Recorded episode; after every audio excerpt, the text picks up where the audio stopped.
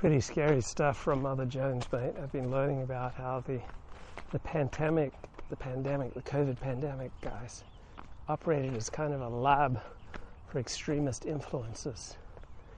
And what's so diabolical is that it's only operated apparently from the mainstream media, from Mother Jones, from our elites. It's only operated as a kind of laboratory for far right extremists. So, left hasn't tried to weaponize COVID to enact its agenda. The left hasn't tried to weaponize COVID to influence people in the direction of leftism, right? Lawyers, doctors, nurses, scientists, academics, mainstream media, New York Times, NPR, they haven't tried to weaponize COVID to grow their influence, to grow their control, and to reduce the power, influence, and reach of competing sources of information and prestige. No, apparently it's all in one direction. So, step back from these petty partisan disputes. Like every profession tries to maximize its power, its prestige, and its money making opportunities by reducing the power, prestige, and money making opportunities of competitors. So doctors try to limit the reach and the work opportunities for nurses and for nurse practitioners and what, doctors' aides and who exactly can prescribe medication because they want as much power, prestige, and money for themselves. And the media hates people increasingly get their information from you know, dissident and alternative sources like Rumble and uh, dissidents on Twitter and bloggers, right? Mainstream media's attitude towards bloggers has been dominantly negative. Like, who gave these guys licenses to you know, publish information and opinions?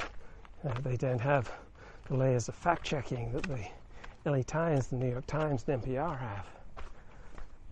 But you'd be far better informed about what really matters in the world if you read Steve Sailer, right, compared to any one mainstream media source. So Steve Sailer doesn't have an editor, right? He doesn't have all these you layers on top of him. He just one bloke, and yet he's consistently wiser, more profound, more accurate, more important than any one mainstream media source. So doctors have tried to limit, you know, who can provide information about COVID.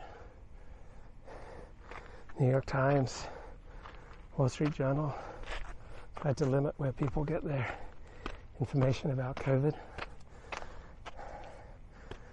The American Medical Association wants to limit people's choices where they can get medical care. So it's a Darwinian world out there. All these different groups trying to limit where you can get information, where you can get health care, where you can get sources of healing and wisdom, truth, goodness, righteousness, salvation like the Catholic Church proclaims that there's no salvation outside the church. And doctors want to limit your medical care choices so that there's no healthcare salvation outside of doctors. Psychiatrists want to limit your mental health, at least when it comes to prescribing medication. There's no mental health salvation outside of psychiatry. In the mainstream media, from the Wall Street Journal to the New York Times to NPR, they want to make sure that uh, there's no information salvation, there's no news salvation, Right? There's no proper understanding of the world around you. There's no way of being a good citizen without accepting the flesh and blood that you're supposed to imbibe with the New York Times and the mainstream media. It's a Darwinian world different groups are trying to maximize their prestige, their power, and say there's only salvation through us.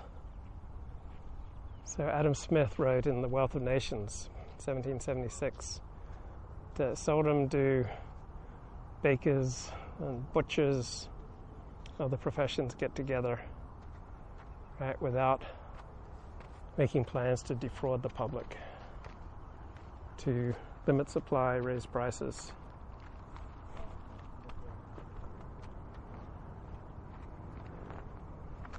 And so seldom do professions organize, whether that's psychiatry, medicine, journalism, therapists, chiropractors, right, without trying to limit the sources of salvation that they offer.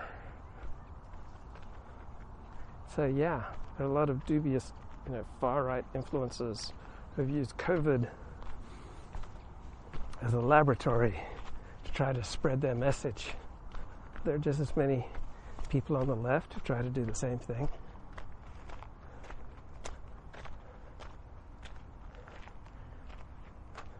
So, if you want medication, why should you have to get a doctor to prescribe it? Why not allow people access to medication to buy it from overseas? And uh, I didn't take one one position on this. There, there are good arguments to you know, retaining the current system, but but I do reject its any sanctification of any one group and its claims to salvation. Like it doesn't bother me that the church or Orthodox Jews or evangelical Christians you know, claim a monopoly on salvation.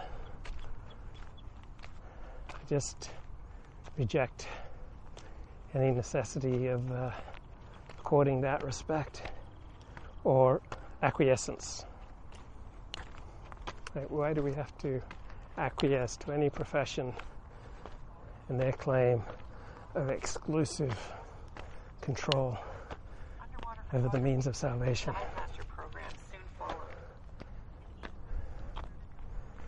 We don't have to buy that.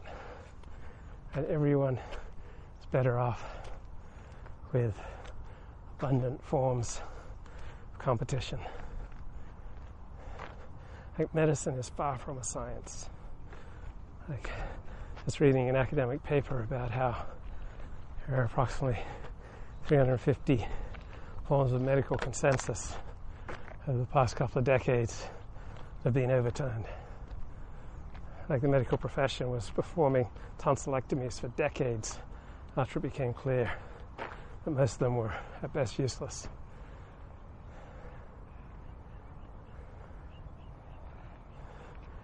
Be very skeptical of any group, any organization claiming exclusivity to any of the means of salvation, cultural production, wisdom, truth.